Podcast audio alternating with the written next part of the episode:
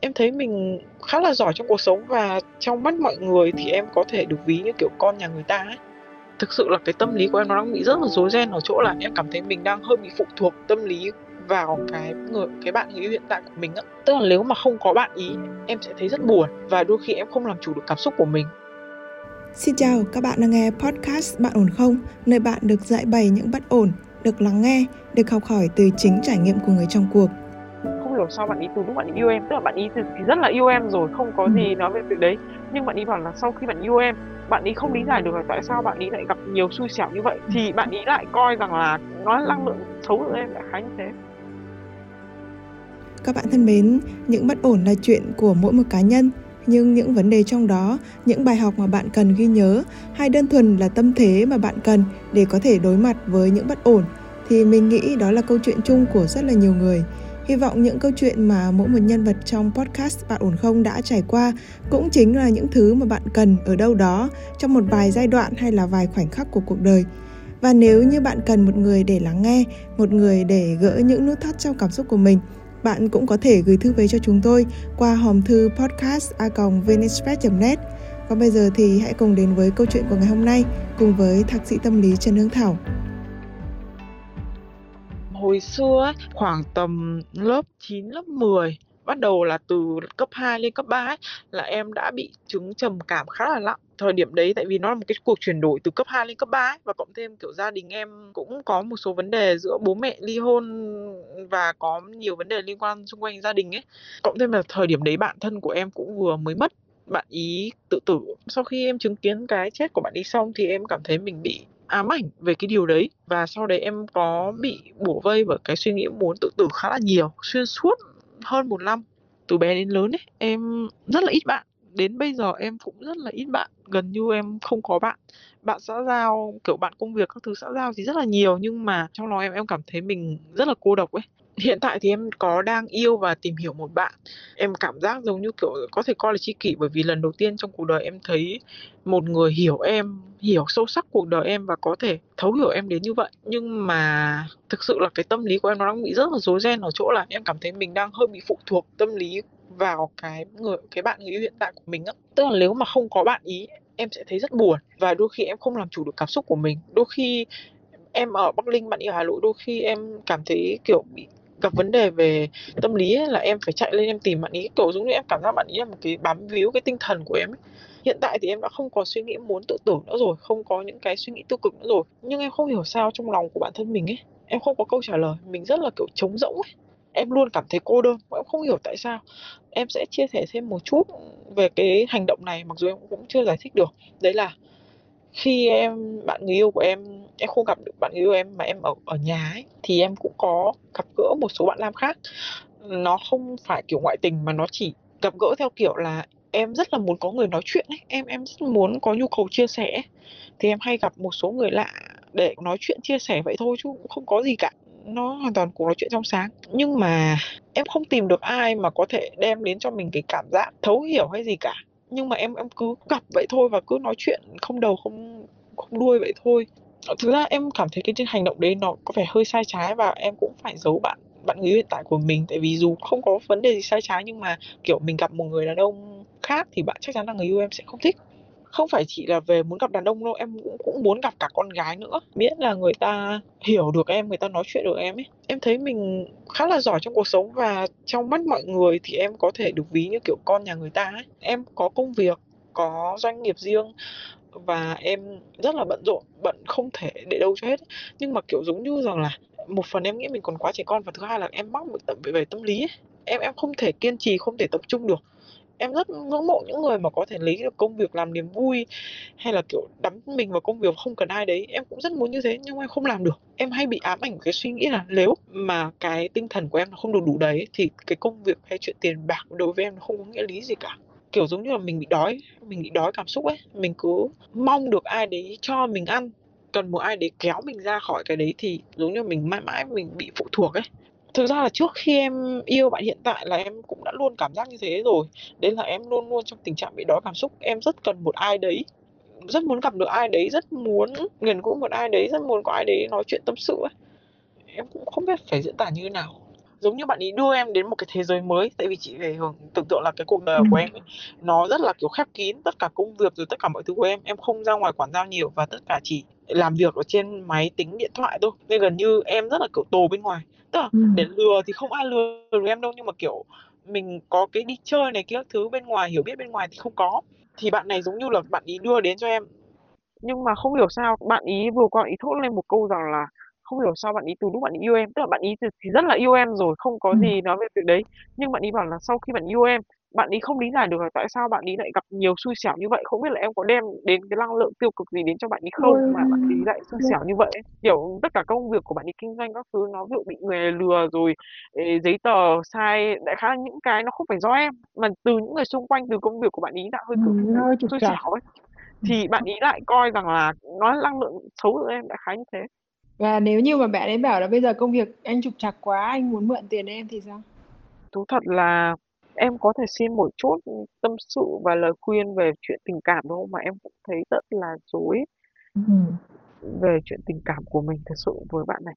Đây không phải người yêu đầu tiên của em gọi là không phải mối tình đầu nên là cũng em đã có kinh nghiệm yêu đương rồi thì thực ra tất cả những cái người yêu trước đây của em ấy thì em nghĩ nó cũng khá phổ biến trong xã hội thôi là đều yêu chiều phụ nữ và đều cưng chiều phụ nữ theo đuổi tán tỉnh yêu đương hẹn hò mà chưa cưới nó đều như vậy mà ừ. nhưng mà với bạn này thì bạn ấy cũng vẫn có chiều chuộng em nhưng mà em cảm thấy cái vấn đề tiền nong của bạn ý em thấy bạn ý đang có một cái vấn đề rất là sai nha bạn ý ừ.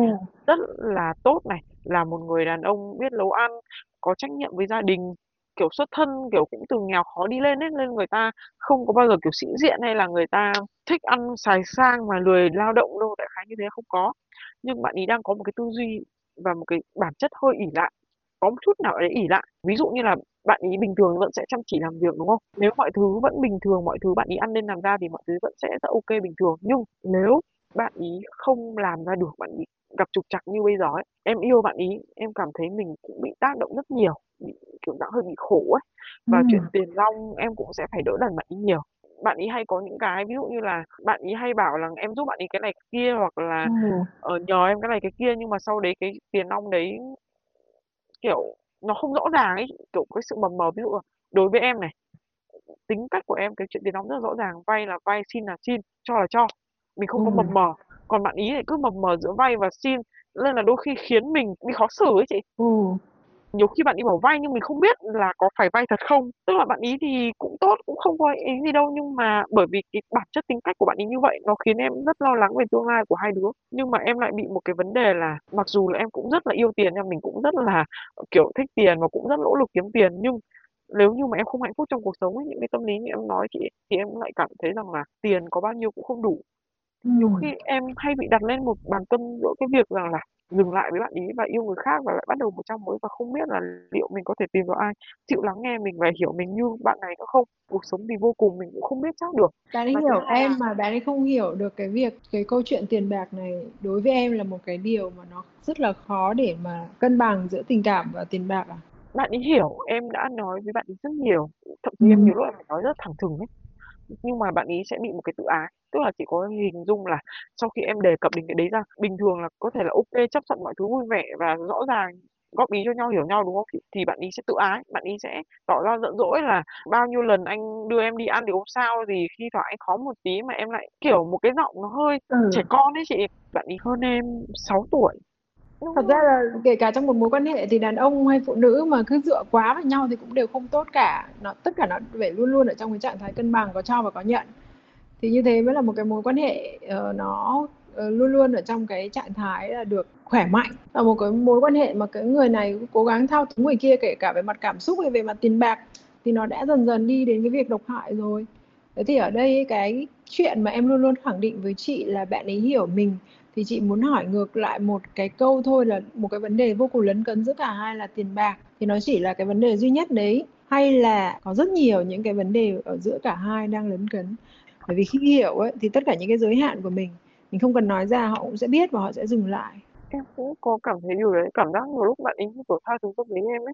Em em rất muốn là mình có thể kiểm soát được mối quan hệ này, bởi vì em thấy như thế mình mới có thể hạnh phúc được nhưng mà như em đã đề cập với chị là bản thân em bị cái cảm xúc tâm lý nó nặng nề ấy. Nhiều lúc em có cảm giác là mình không thể thiếu bạn ấy. Đương nhiên là cái chuyện tình cảm ai thì cũng sẽ nói như thế thôi, nhưng mà tâm lý dụ khi em stress này, công việc hoặc là khi trong cuộc sống em không suôn sẻ này, em rất muốn có một người ở bên cạnh nói chuyện, an ủi, động viên và bạn ý là người duy nhất mà em có thể nghĩ đến trong cuộc sống hiện tại của em tại vì em không có các cái mối quan hệ về bạn khác đúng không? Qua những câu chuyện em bảo với chị em có gặp gỡ người này người kia đấy là một cái nhu cầu một cái mong muốn em đang muốn mở rộng đó. Rồi. Nhưng mà thú thật với chị là kiểu cuộc sống biển người nó rất bao la ấy. Gặp Ừ. được người với mình hợp với mình nó không phải dễ. Và cộng thêm là bây giờ cái tiêu chuẩn của em thú thật là em thấy nó hơi cao so với người bình thường. Tiêu chuẩn với kết bạn thôi tại vì là thực sự những cái người mà nói chuyện được với em ấy em em em không có ý gì nha. Là em thấy những người đấy đều phải thực sự rất giỏi bạn hơn em 6 tuổi này thì thực ra là bạn ý thao túng tâm lý rất giỏi và cái tầm sâu sắc của bạn ấy trải đời của bạn ấy cũng cực kỳ sâu. Nên bạn ấy mới dẫn dắt tâm lý của em được như vậy. Em đang bị rối ren ở một khoản là hiện tại, thực ra là em đã rất nghiêm túc và muốn xác định đi đến hôn nhân với cái bạn người yêu hiện tại này rồi. Và đấy cũng là lý do mà em từ chối rất nhiều các cơ hội khác tốt hơn và phù hợp hơn với em rất nhiều, theo góc độ mọi người nhìn, để đến bạn này. Em có một cảm nhận rằng là để mà em có thể yêu và sống hạnh phúc bạn này thì bản thân em phải cố gắng rất nhiều. Trong công việc trong chuyện tiền bạc ấy chị kiểu mình phải cố gắng để mình bù đắp cho người ta ấy. Nghĩa là bù bù đắp ở đây là là chị phải hiểu như này tại vì là khi mà lấy nhau ấy chị người ta khổ thì mình cũng không thể sướng Ừ. nên là khi mà người ta khổ thì mình phải vươn lên thì mình mới bù lại được cho cho cái việc đấy. Đại khái của ý em là như vậy. Chị đang rất là thắc mắc em lựa chọn bạn bè thì em có cái standard tức là một cái sàn cái điểm sàn cho một cái người bạn. Nhưng người yêu em lại không có điểm sàn là nào? So với tiêu chuẩn với bạn thôi là bạn này đã dưới điểm sàn rồi đó. Mà bây giờ lại còn người yêu là một cái mức độ cao hơn.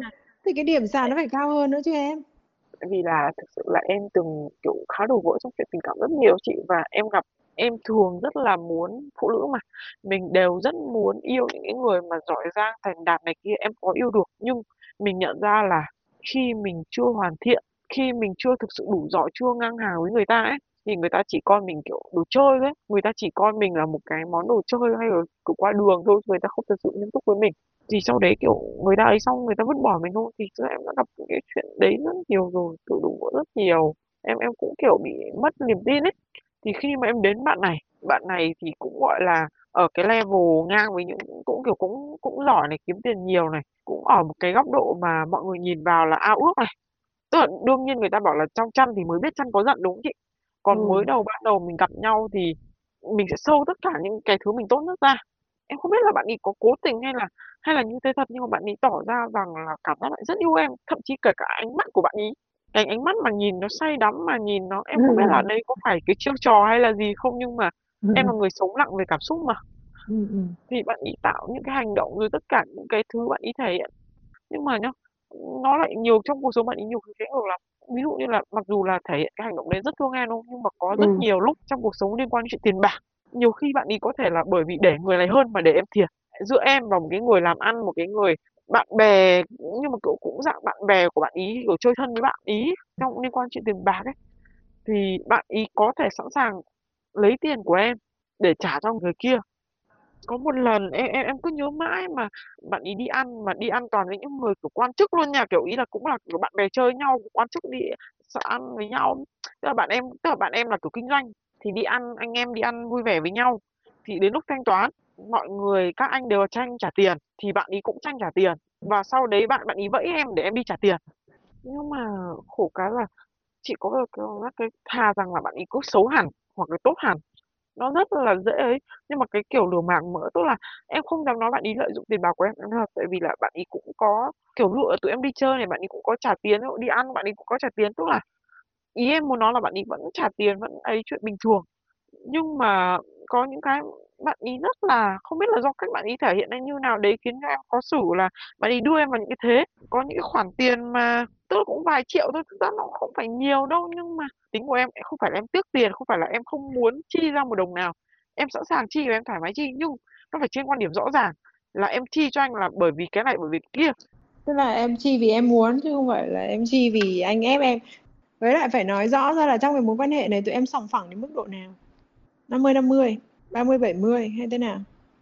Em nghĩ khoảng tầm 30 70 tức là bạn ý 70 em em 30 thì thật ra là đàn ông hay phụ nữ thì đều thích tiền, người khác tiêu tiền cho mình cả. Cái đấy là nó thể hiện cái việc là cái người đó coi trọng mình đến mức độ như thế nào.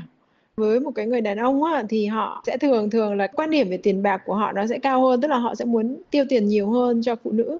Nhưng điều đấy không có nghĩa là họ không thích phụ nữ tiêu tiền cho mình vẫn có thì có những cái thời điểm mà bạn ấy cũng muốn em tiêu tiền cho bạn ý, hoặc là bạn ấy đang không có tiền nhưng bạn ấy muốn thể hiện một tí và bạn ấy sẽ cố gắng trả lại cho em. Thì nếu như cái chàng trai này rơi vào cái trường hợp như vậy thì bạn ấy không quá toxic mà mình đang bị, mình đang bị cảnh giác, mình đang có vấn đề về niềm tin. Em xem thử lại giúp chị. Xem là những cái lúc mà em ấy nhờ, bạn ấy nhờ em chi tiền thì có phải là lúc bạn ấy đang thật sự khó khăn hay không? Bạn muốn lấy thể diện một tí thì bạn ấy nhờ mình thanh toán dùm và cái điều đấy nó không thường xuyên diễn ra nó chỉ là một vài trường hợp rất đơn lẻ. Vâng đúng rồi. Và nó cũng hơi hơi là một cái vết cấn trong lòng bạn ấy chứ bạn ấy cũng tự ái tại vì mình phải dựa vào cái người phụ nữ của mình. Và cái người phụ nữ của mình thì hình như cô ấy đang đặt nặng cái chuyện này. Đúng tại vì bạn em do chính bạn à, ấy cũng kiểu không có thoải mái. Bởi vì là khi em được tiêu tiền của người khác thì điều này cũng có nghĩa là người khác cũng được tiêu tiền của em và khi em thoải mái trong việc tiêu tiền của người khác thì người khác cũng, thì cái người đối tác của mình cũng phải được thoải mái trong cái việc tiêu tiền của em. Nhưng mà tất nhiên trong cái mức giới hạn nào đó thôi, chứ không phải là hai bên tiêu bừa tiêu phứa đi. Không, thực ra là như này, việc đi du lịch thì em sẽ quan điểm là việc đi du lịch thì là auto là bạn ý trả. Giờ thi thoảng, ví dụ đổ xăng hay là kiểu thi thoảng ừ. em đóng góp cái gì thì em đóng góp đây là quan điểm của em nha và cộng thêm là ví dụ đi ăn với nhau các thứ thì auto bạn đi trả thi thoảng tiện thì em chuyển khoản thì em trả kiểu tiện thì em mới trả thôi. Hồi trước em yêu ấy hoặc là em thấy các bạn bây giờ ví dụ là có thể thích ví dụ cái vé Blackpink thì có thể xin tiền người yêu mua hay, hay là Ừ. em muốn như này như kia thì anh anh cho em tiền kiểu thế chẳng hạn. Ví dụ thế em muốn đổi điện thoại anh cho em tiền chẳng hạn. Ví dụ thôi em thấy cũng nhiều mà trước đây thì các bạn nam trước tán tỉnh em cũng đều như vậy. Kiểu ý là em không có đề nghị mà các bạn toàn khá là kiểu chủ động ấy là em thích cái này không hay là anh ấy là nhé hay là em có muốn đổi điện thoại không? Ý là cái chủ động luôn ấy hoặc là thậm chí là đưa cả thẻ tài khoản ngân hàng cho em. Thậm chí là một ngày người ta còn theo đuổi em đến một ngày ba bữa ship cho em nha kiểu gọi gọi đồ ăn ship cho em ấy.